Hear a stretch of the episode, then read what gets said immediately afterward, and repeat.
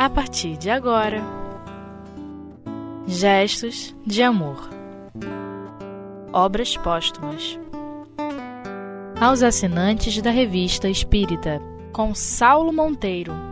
Olá, nós estamos mais uma vez aqui realizando estudos em torno do livro Obras Póstumas e nesse início de livro, onde tratamos hoje de aos assinantes da Revista Espírita, que os organizadores colocam aqui logo na entrada, né, naquele que seria na organização do índice desta obra, logo o terceiro capítulo.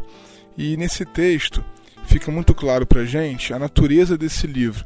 E nós queríamos conversar um pouco de início sobre isso. O livro Obras Póstumas, ele não é exatamente, ele não é propriamente um livro da codificação espírita. Ou seja, os livros o que é o espiritismo, livro dos espíritos, livro dos médiuns, o Evangelho segundo o Espiritismo e a Gênesis, os Milagres e as Predições segundo o Espiritismo, são efetivamente livros da codificação kardeciana, do Pentateuco Espírita, porque foram livros objetivados por Allan Kardec e que traziam então a revelação dos espíritos superiores. Mais do que isso, bastante supervisionada no final, onde Kardec então é, é, fechava a obra, por espíritos como São Luís, como o Espírito da Verdade. E esse livro não. Obras Póstumas, ele se caracteriza pela reunião de textos que estavam abandonados no gabinete de trabalho de Kardec, em que a sua esposa e amigos, como por exemplo Flammarion, que logo aqui na abertura do livro pronuncia um discurso junto ao túmulo de Allan Kardec, resolveram publicar pela grande vantagem, pelo grande cuidado é, é, doutrinário que esses textos elencam. No entanto, é muito importante nós sabermos, isso não falamos para desmerecer absolutamente em nada o livro, mas é muito importante que saibamos que esse não foi um livro revisado pelos espíritos superiores. São textos de Allan Kardec, textos é, do homem, do espírita, do filósofo, e naturalmente podemos aproveitar muito desses textos, mas não comparativamente, é impossível compará-los então, à codificação espírita, que foi realmente, é, de maneira cuidadosa, trabalhada por Allan Kardec e pelos espíritos que supervisionavam. Então, pois bem, os organizadores assinam aos assinantes da revista Espírita. E eles falam: até esse dia, a revista Espírita foi essencialmente a obra, a criação de Allan Kardec, como de resto todas as obras doutrinárias que publicou. Quando a morte surpreendeu, a multiplicidade de suas ocupações e a nova fase na qual entrava o Espiritismo faziam-no desejar agrupar-se a alguns colaboradores convictos, para executar sob sua direção trabalhos aos quais não podia mais satisfazer. Então vem explicando que Allan Kardec cria a revista espírita na intenção de reunir textos de outros autores, de outras partes do mundo, para que possamos, para que pudéssemos então, naquela época, e podemos ainda hoje fazer isso, ter uma noção daquilo que ele chamava de universalidade dos ensinos, ou seja, temas os mais variados é, dos roteiros espíritas e que são então é, trabalhados e divulgados é, é ao redor do mundo por diferentes espíritos, em diferentes é, é, formatos. Né? Então, o objetivo da revista espírita era esse. Acordamos em não nos afastar do caminho que nos traçou Allan Kardec, mas pareceu-nos ser do nosso dever consagrar os trabalhos do mestre sob o título de obras póstumas, algumas páginas que ficariam reservadas se ele tivesse permanecido corporalmente entre nós. Olha que interessante. Allan Kardec não planejou uma sexta obra espírita. Obras Póstumas não é um livro que ele começou a escrever e, por não ter terminado, os seus continuadores trouxeram a prelo. Não. Obras Póstumas consiste em reunião de textos que Allan Kardec, está muito claro aqui, se encarnado, não publicaria.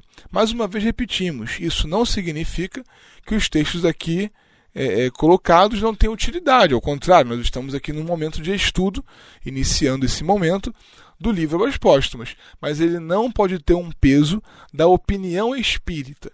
E quando falamos opinião espírita, é aquilo que os bons espíritos, que os espíritos superiores, vêm nos, vêm nos trazer em termos de revelação.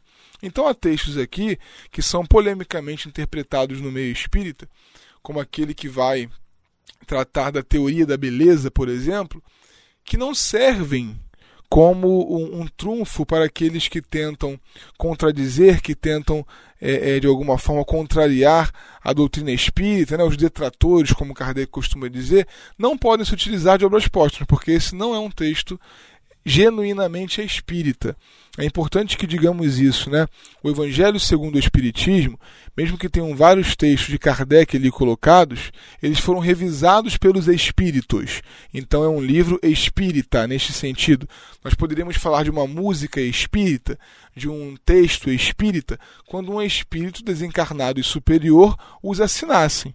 Quando nós compomos uma música aqui na Terra com a mente do ser humano, nós não poderíamos falar né, epistemologicamente, em uma música espírita, mas sim uma música sob a luz da doutrina espírita, porque alguém que estudou a doutrina fez aquela música, ou aquele teatro, ou aquela obra. Então, Obras Póstumas é assim. O livro de um espírita. Que espírita é esse? Allan Kardec. Mas nesse caso não importa que seja Allan Kardec. Os textos não passaram pela revisão do Espírito Verdade. Continuam então os organizadores aqui do livro. A abundância de documentos acumulados no seu gabinete de trabalho permitir-nos-á, durante vários anos, publicar em cada número da revista Espírita, além das instruções que quiser nos dar como espírito, um desses interessantes artigos tão, que, que sabia tão bem, perdão, tornar compreensível a todos.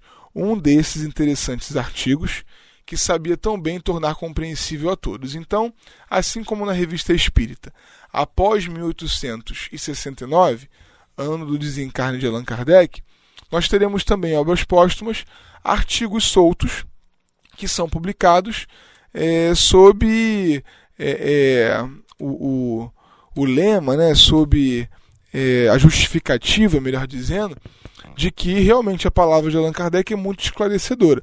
Mas são temas mais ou menos fortuitos que são elaborados aqui então a partir daquilo que Kardec deixou escrito. E aí vem um parágrafo muito interessante, é o último do texto, inclusive.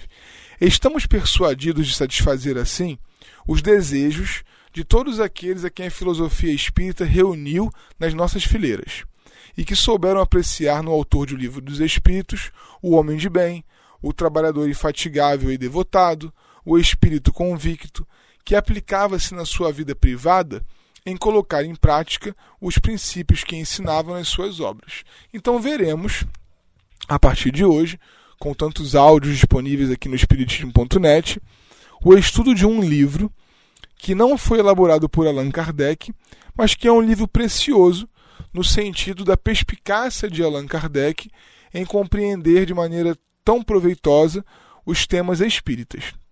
Isso nós podemos fazer também.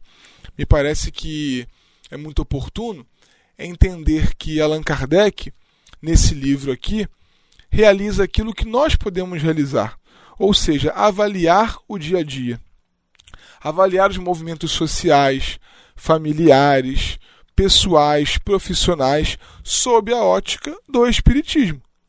Aqui faremos de maneira equivocada, erraremos numa conceituação qualquer, acolá faremos de maneira mais correta e estaremos então honrando o conceito espírita, o que importa é que estudemos a doutrina espírita a ponto de podermos fazer este exercício, comentar pela palavra falada ou pela palavra escrita aquilo que o espiritismo tem a dizer. Então não vamos tratar de opiniões pessoais quando divulgamos o espiritismo, mas é importante que as tenhamos. Qual é a nossa opinião diante de um fato qualquer que o dia a dia material nos apresenta. A opinião que temos diante daquilo, ela pode ser alicerçada pela codificação espírita. Allan Kardec, nesses textos aqui e em tantos outros da revista Espírita, ele alicerça uma opinião espírita.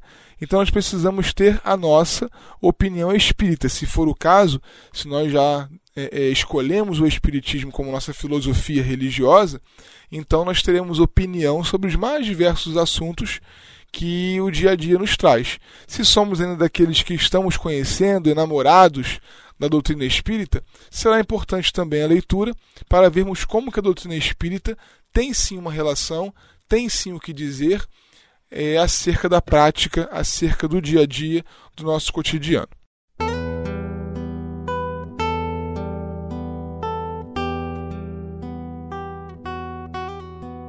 Gestos de amor. Obras póstumas. Bom, então voltando ao nosso assunto, nós conversávamos sobre o livro Obras Póstumas e víamos aqui como que tem sido importante avaliar a natureza do livro que vamos estudar. E nós falávamos também que aparecerão textos relativamente soltos para nossa análise, comentando o dia a dia, né, avaliando os assuntos do cotidiano. Vejamos aqui, após o capítulo que estamos estudando hoje, nós teremos Profissão de Fé Espírita Raciocinada, Deus, a Alma e a Criação. É um capítulo onde Allan Kardec vai avaliar em três textos, Deus, a Alma e Criação, os aspectos daquilo que nós chamamos de conceitos básicos da doutrina espírita. Após isso, no capítulo seguinte, fala-se de perispírito, de transfiguração, de invisibilidade, de possessão, num capítulo chamado Manifestação dos Espíritos, Manifestações dos Espíritos. Adiante, no capítulo seguinte, fala-se sobre a natureza do Cristo, para mais adiante falar da música celeste e das cinco alternativas da humanidade. Então vejamos, esse livro e mais uma vez, queríamos repetir, isso não desmerece em nada a obra, mas estamos avaliando a natureza dela, a organização desse livro. Não é um livro planejado didaticamente como uma tábua de matérias de O Livro dos Espíritos, com uma organização tão didática dos capítulos de Evangelho segundo o Espiritismo. Não é assim. Ninguém pensou esta obra como um livro. Estamos aqui muito mais falando de uma é, é, um desdobramento, digamos assim, da revista Espírita de Allan Kardec. Artigos. Artigos estão expostos aqui para o nosso estudo, para a nossa contemplação de como que a realidade ela precisa ser absorvida pelo espírita, pela doutrina espírita também. Então nós falávamos no início que nós podemos fazer este exercício também. Quantos periódicos espíritas existem hoje? Quantos autores espíritas escrevem de maneira séria, autores encarnados, digamos, né, de maneira séria, sobre temas da nossa realidade, sobre conceitos espíritas que precisam ainda assim ser desdobrados, melhor compreendidos. Então nós não estamos falando aqui de um exercício que só Allan Kardec pode realizar. Nós estamos falando de algo possível a nós todos, que estudamos o espiritismo. No entanto, é preciso que se diga que esse exercício possível, necessário, até um dever a todos nós, é também perigoso. Traz assim um certo risco. Que risco é esse? É aquele que Allan Kardec viveu também. Escrever-se, falar-se sobre aquilo que não se entende, sobre aquilo que não se compreende verdadeiramente. Então, que nós, espíritas de hoje, saibamos, por assim dizer, com todo respeito, a hora de parar, o momento em que devemos abrir mão de publicações que já não sabem mais o que dizem, que já não sabem mais o que dizem. Publicações que muitas vezes copiam, colam textos de outros autores que não têm ineditismo nenhum. Ora, então um livro espírita está dizendo aqui o nosso estudo de hoje que um livro espírita só deve ir a prelo se ele for inédito, se ele trabalhar um tema completamente desconhecido? Não. Até porque não existe em Espiritismo temas completamente desconhecidos. Alguém já trabalhou aquele conceito sob aquele ângulo. Nós podemos sim dizer de uma forma romanceada, ou através de um conto, ou até de maneira mais narrativa, aquilo que já foi dito de outras formas por outros autores. Mas é preciso que se tenha um objetivo. Qual foi o objetivo de Flammarion, dos editores, da esposa de Allan Kardec, em publicar esse livro?